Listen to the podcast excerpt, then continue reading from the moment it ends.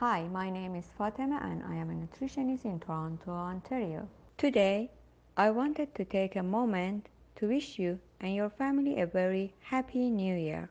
I hope we see better times this year, laugh more, kiss more, and enjoy being together.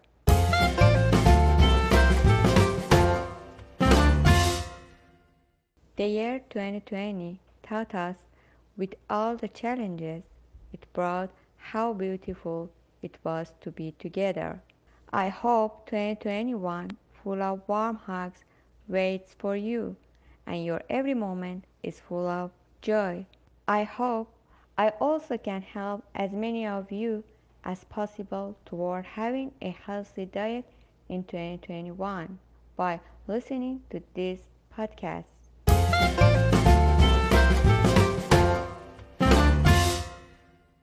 Because I believe that nutrition can be miraculous, a gift of health for you from me with the best wishes this new year. Happy New Year!